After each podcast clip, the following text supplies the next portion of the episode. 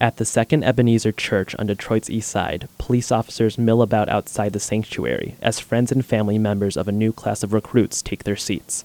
The police officers are wearing immaculate dress uniforms, complete with shiny black shoes.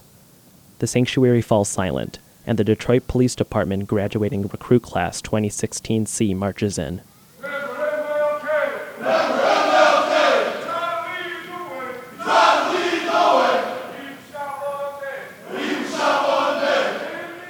There's 18 recruits in all, 17 men and one woman.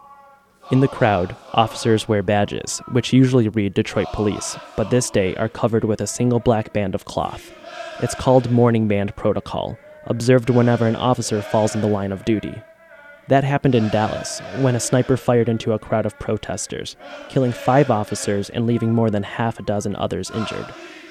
As the recruits move to their seats, Deputy Chief Chaplain A. Renee Taylor begins the invocation. Father, help us to remember that there are more good people than there will ever be bad people, and there are more good police officers than there will ever be indifferent police officers. Later on, Detroit's newly appointed Deputy Mayor, Police Chief James Craig, takes the stage, with the incident in Dallas on his mind.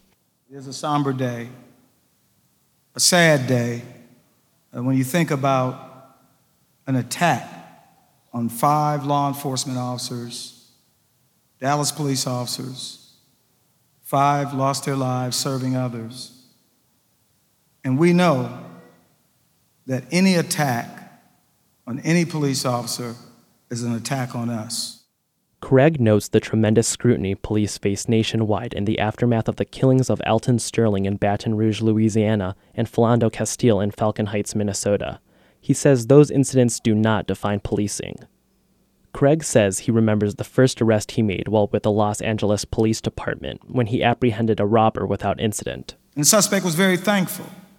But then my training officer, who was my senior, he said, Kick him. Kick him in the head. He's a robber. He deserves nothing.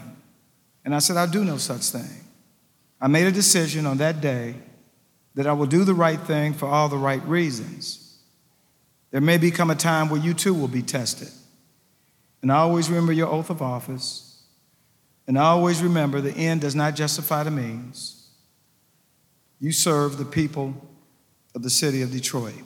With Chief Craig still at the podium, student police officer Blake Calloway moves to the stage. He leads the members of the force in the Law Enforcement Code of Ethics. As a law enforcement officer, my fundamental duty is to serve the community, safeguard lives and property, to protect the innocent against deception. Calloway says the Code of Ethics is instilled into police recruits from the beginning of their training. Uh, the Code of Ethics is the guideline that we, uh, we try to live by.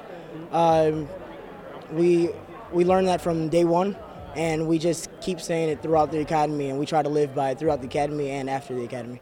Calloway says the recent series of shootings do not reflect the attitude of the officers he knows in the department. We're being profiled by the the actions of other police officers, but uh, here in Detroit, we we're trained well.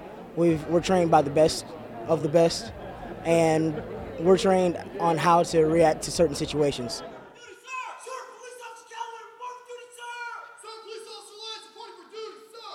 Their training complete, the new recruits leave the sanctuary. They're scheduled to hit the streets of Detroit that afternoon.